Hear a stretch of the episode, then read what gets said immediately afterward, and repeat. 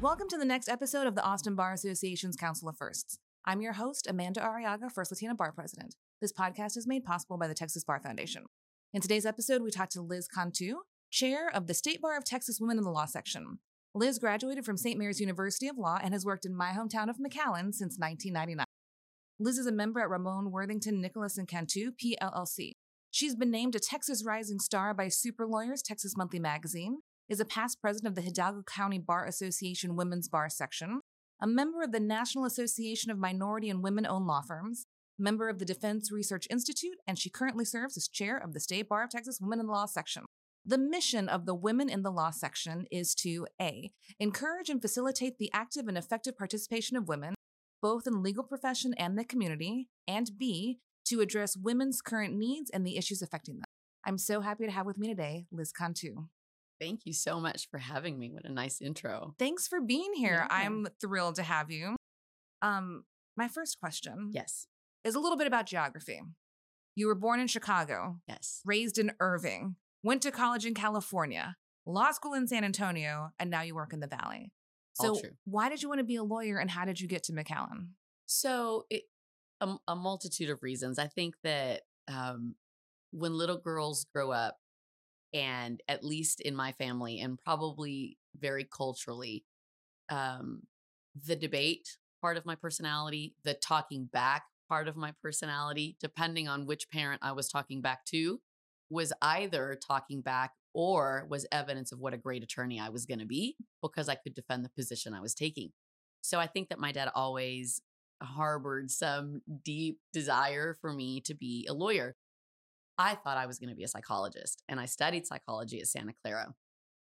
In my uh, senior year, my dad said, "You know, I I really think you need to go into law." He said, and besides, I think you'll make more money. So um, I was kind of late to the game. I very last minute applied for and took the LSAT, and I applied to two schools Santa Clara University and to St. Mary's School of Law. Got into St. Mary's, and I told my mom, you know, I think I'm going to go there, send my deposit. She did not think twice, didn't wait 12 hours, sent that deposit, and said, You're coming back because if you don't, we lose you forever to California. And again, I think very culturally, Hispanic families want to keep their kids close. And so she knew I probably would never come back to the Dallas area, but San Antonio was close enough. And so I started at St. Mary's. And so you left law school, graduate, um, and you end up in the Valley, which is none of these other places you had been. How is that where you found your career? I tell the story, and I'm going to say it whether you keep it in or not, but I, because of a boy. I mean, really, quite frankly, I was dating um, a guy in my second year of law school who was who had family in the valley. His parents were in the valley. I had never been, had never heard of it, didn't know where it was, didn't have a friend, a family member, or a soul I knew. But I interviewed with Edmundo Ramirez, um, who has since passed, but just this powerhouse attorney who was so impressive to me. Um, and to see this Hispanic male who carried himself the way that he did, who was offering me a job. I didn't know a lawyer, I didn't have lawyers in my family. And it was a great salary. He said, Listen, I'm willing to pay you a moving bonus to come down. And I talked to my parents and said, I'd like to give it a shot. So after I took the bar, I moved down. And it's really one of those moments where you're almost a little sad for yourself because they move you in so quickly. And then they turn around and leave. So here you are in this brand new city. You don't know a soul. And the same thing had happened at Santa Clara. They had dropped me off and left the same day, didn't know a soul. Very character forming because really it's in those moments that you're saying, suck it up. You're an adult. This is what it is. You've got to go make a living. You've got your license. Go do it. Um, and day one, I meet my husband, who is a real estate attorney at that firm. Uh, so we worked on a family law case together. We got engaged six weeks later and married five months later and March will be 24 years. So you went for a boy, but then stayed for a different boy. yes. That's great. Yes. I tell him we're very lucky that I wasn't crazy. I mean, I'm crazy, but not that crazy, mm-hmm. not like, you know, uh, you have to call the police kind of crazy. Um, b- but it really is the old adage when you know, you know. Mm-hmm. And he's the kindest person I know, and he does what I do. So it, sometimes it works for people, sometimes it doesn't. For us, it has worked because there is never going to be a time that he can't appreciate the difficulty of a day. I'm in the same boat. I'm here, quite frankly, because he believes so much in what we do at our firm um, to speak, to give, to become part of an organization, part of a community that is so much greater than I am. And after 24 years of practice, I feel this deep need to do it that I didn't feel when I was a young lawyer. I didn't really care about the legal community and how it affected others or what I could do to affect change. But I believe and need it so deeply now as I'm in my 24th year of practice that here I am sitting with you. And so tell us so you feel the need to give back, and the way you're giving back is by being head of the State Bar of Texas Women in the Law section. Um, there are many different women's organizations. So yes. I want to know why is this particular one so important to you? I love this organization for what it does for practicing female attorneys. I think that there are so many unsung heroes. Um, and, and that's not to say that there aren't in every profession, every career, and every job, because I really believe I don't care what you do for a living, done well, every job is stressful. Every job carries its challenges. But this particular organization is this community of women who don't sit and wallow about how difficult life is for them, but really are looking to what they can do to be resources for other women who maybe don't have the sisterhood that we have because we do get together once a month to have our meetings. We get together to have our socials. We host events and and they become they become friends. You care about them outside of it. But the idea that we can come together once a month to figure out together what we can do for others because I am so excited when I think about the state bar and when I think about the sections. It's ridiculous how excited I get. It almost seems disingenuous, and it isn't. I love it so much. So that I get to, at this point, chair the committee of this group that gets to go out and put together newsletters, reach out to women, bring them into the section and onto the board to do things they would never do feeds me. Like it really feeds my soul. It makes me happy to be a part of it. I don't know about other organizations and maybe I would feel just as happy, but I love that it's the merger between female attorneys, the lives they're leading, and how they can be better at work and better in their homes. Well, the unique thing for your organization is you are tied to the state bar. Yes. So there has been a lot of discussion um, in courts recently about DEI and yes. whether DEI is something sh- that should be state mandated, have state funding attached to it. Is there any concern about this emphasis on DEI as it relates to your section? As chair of the section, we get a lot of feedback, obviously, from the state bar. And I understand what the courts have said. I have to tell you that I don't feel concern about what it means for our section because our section does and acts in ways that are germane to the practice of law, that do advance the legal services that female attorneys are providing to members of the community. And the courts have been clear to say where it is the improvement, um, the practice of law, we just want to make sure that what a mandatory bar provides to its lawyers are things related to those topics. That's exactly what we do. When we put out newsletters, we want to help our female lawyers practice. We want to help give them information about laws as they develop. We want to help them network because, again, it is germane to the provision of legal services to have women in roles. Um, I think that you reach broader circles of clients. I think that there are areas that we are sometimes uniquely qualified and and or um, better simply because of the experiences that we bring. And that applies to almost all, if not all of the sections that we have. So I really don't share concerns. I welcome that there's been clarity and we're lawyers. If anybody's going to figure out how to do it, we're going to figure out how to do it. And that's exactly how we're approaching it now. Well, I'm glad. So, audience, you do not need to be scared to join this section. There's nothing scary about lady lawyers. Right. So, please let us know how can we get involved with the section? Okay. So, if you are a member of the State Bar of Texas, you can join the Women in the Law section for $25.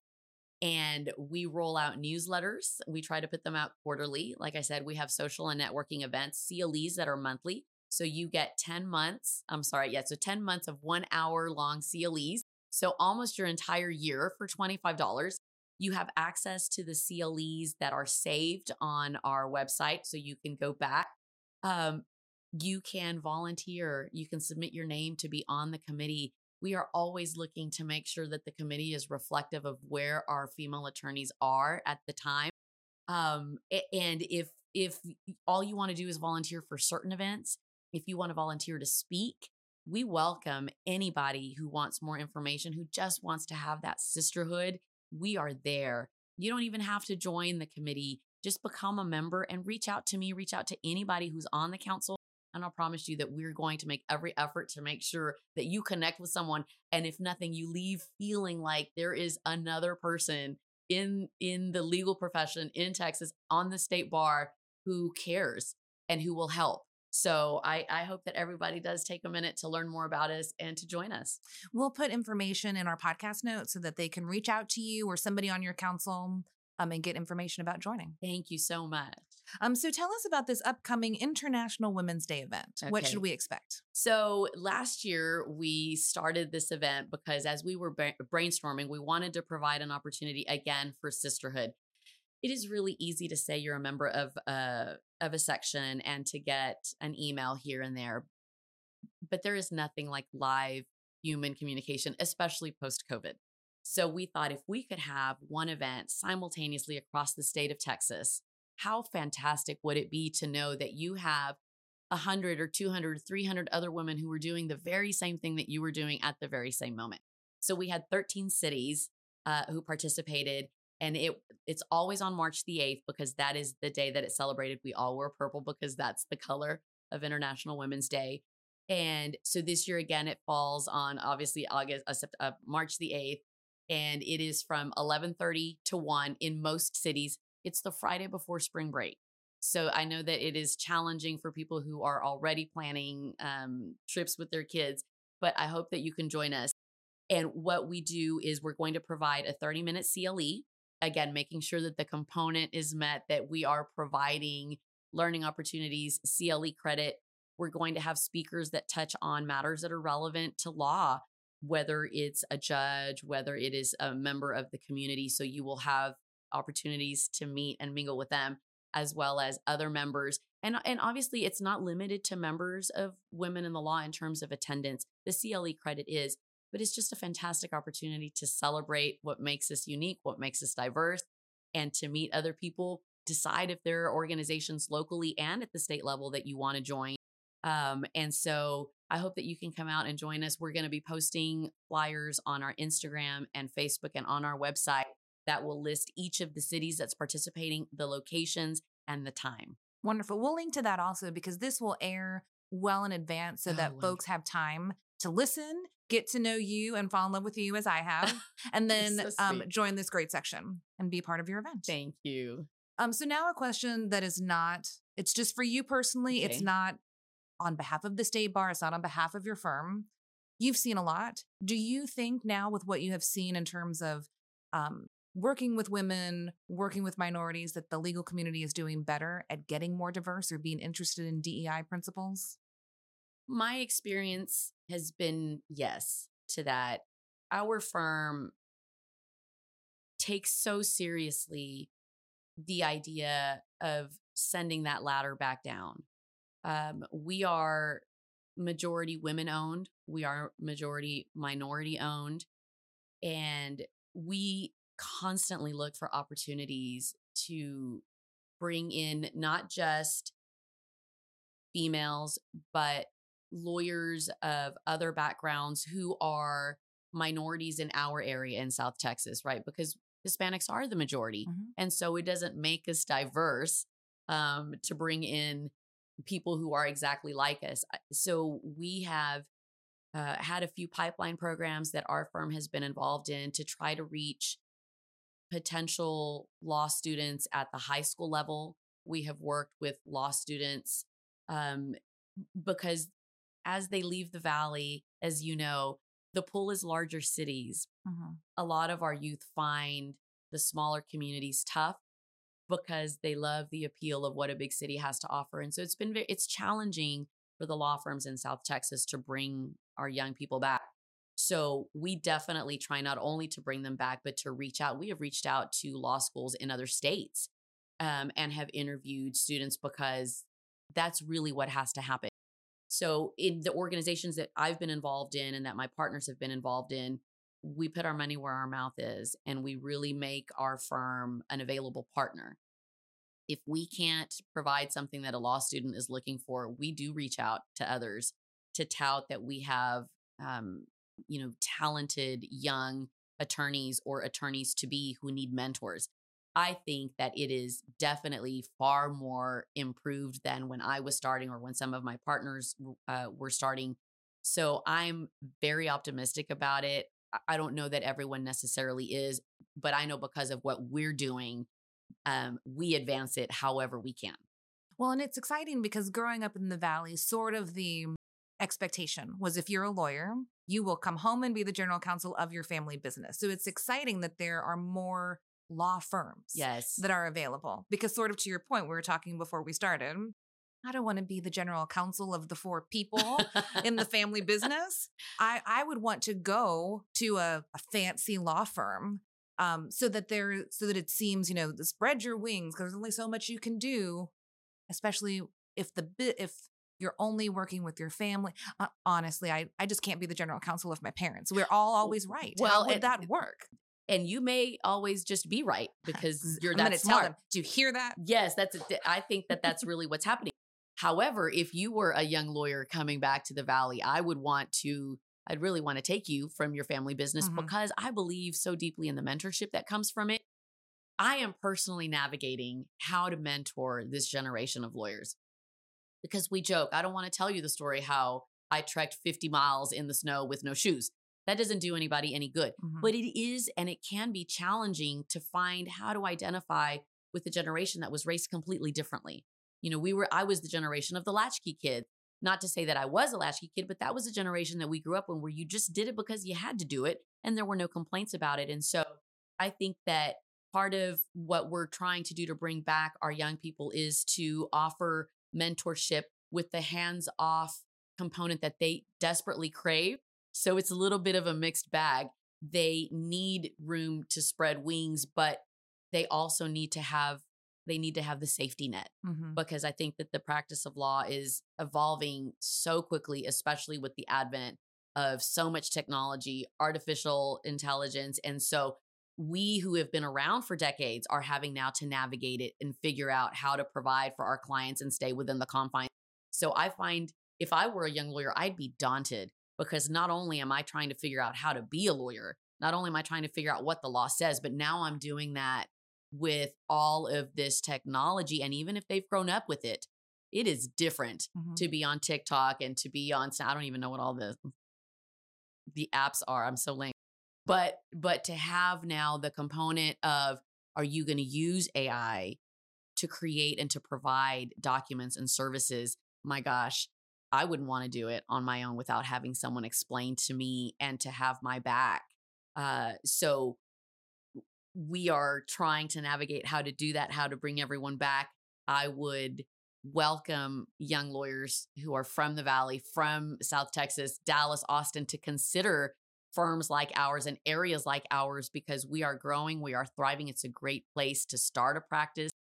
You're going to be in a courtroom. You're going to have hearings. You're going to do things that you may not do in a larger city for years, but in a smaller city, you are definitely going to get out there and gain experience.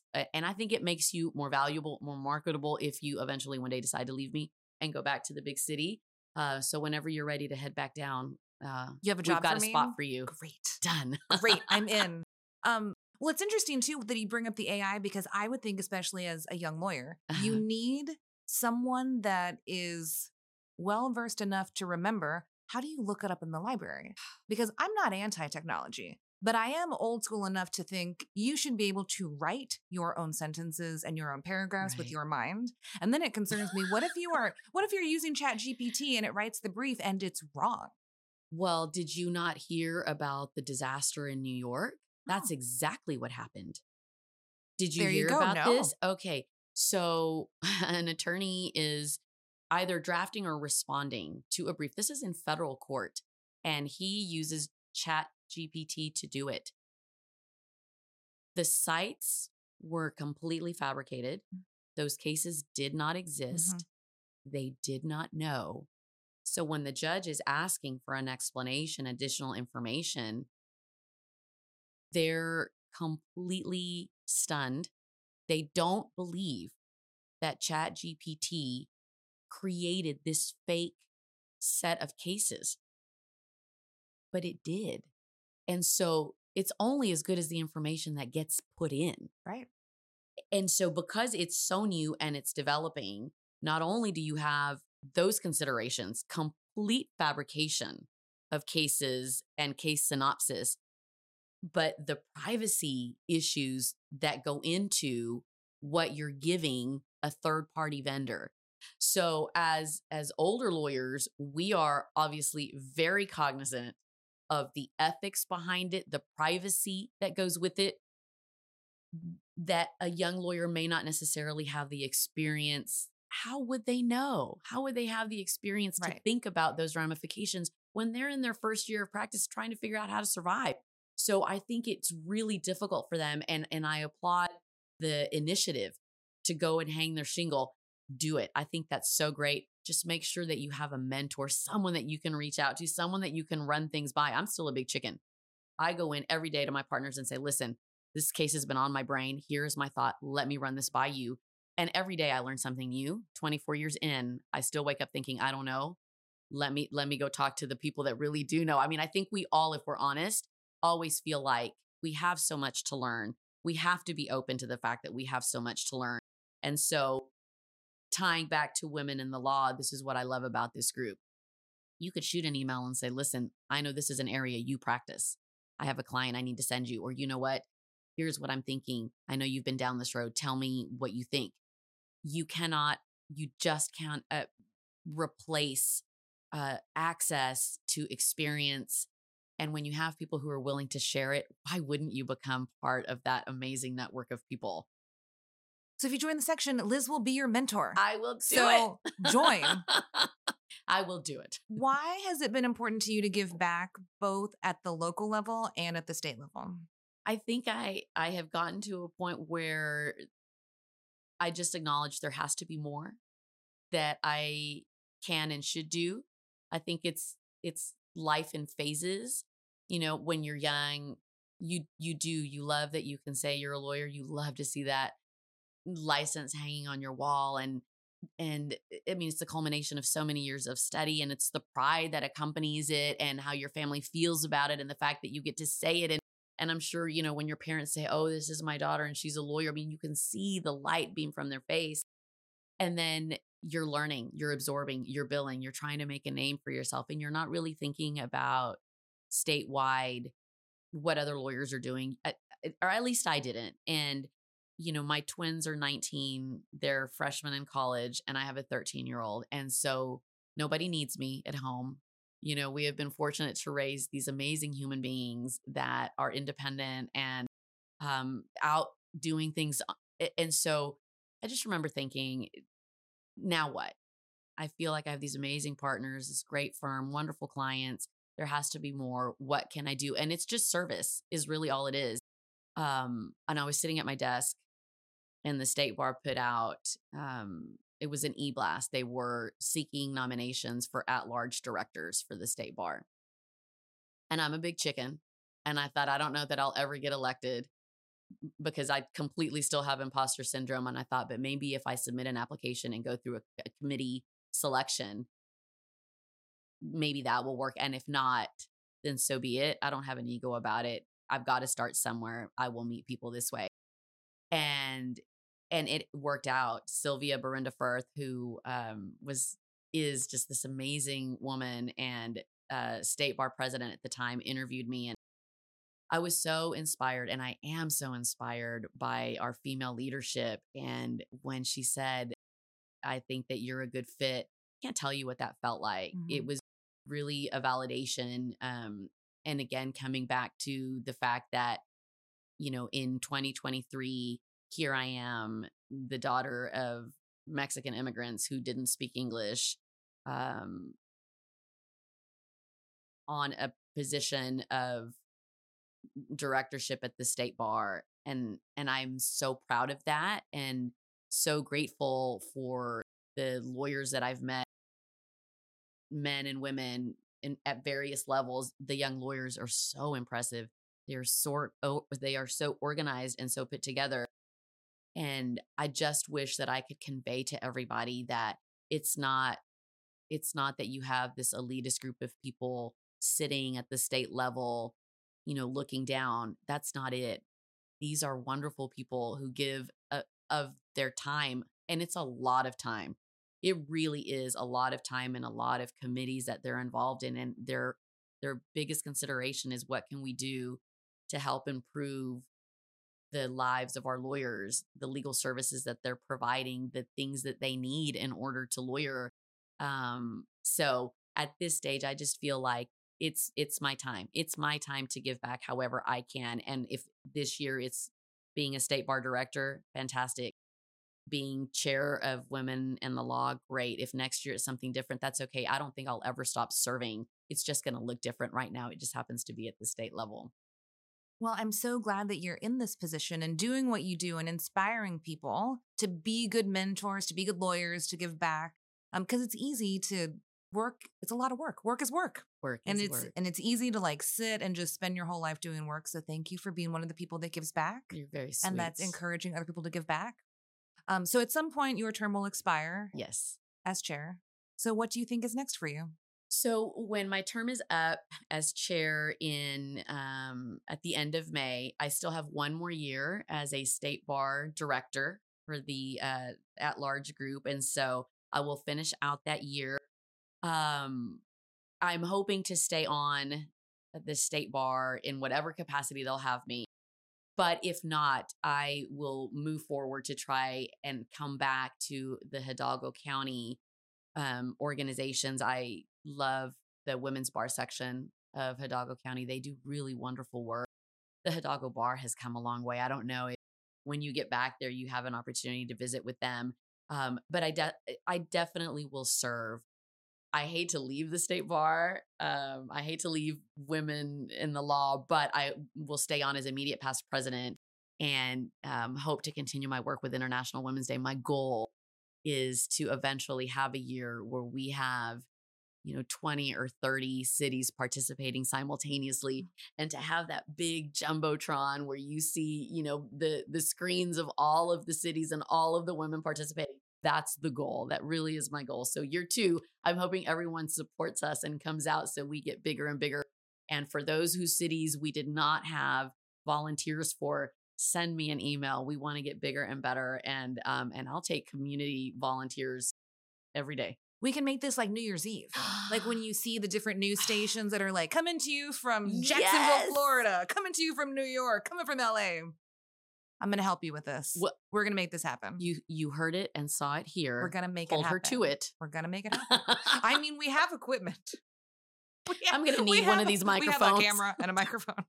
I will take the lights. camera and the microphone and the selfie stick, and I'm solid. I'm good to go. Wonderful. Thank you for all you do, Thank and thank you you. for being here today. You're so sweet. Thank you so much for having me. Appreciate it. We'll see y'all next time. Bye.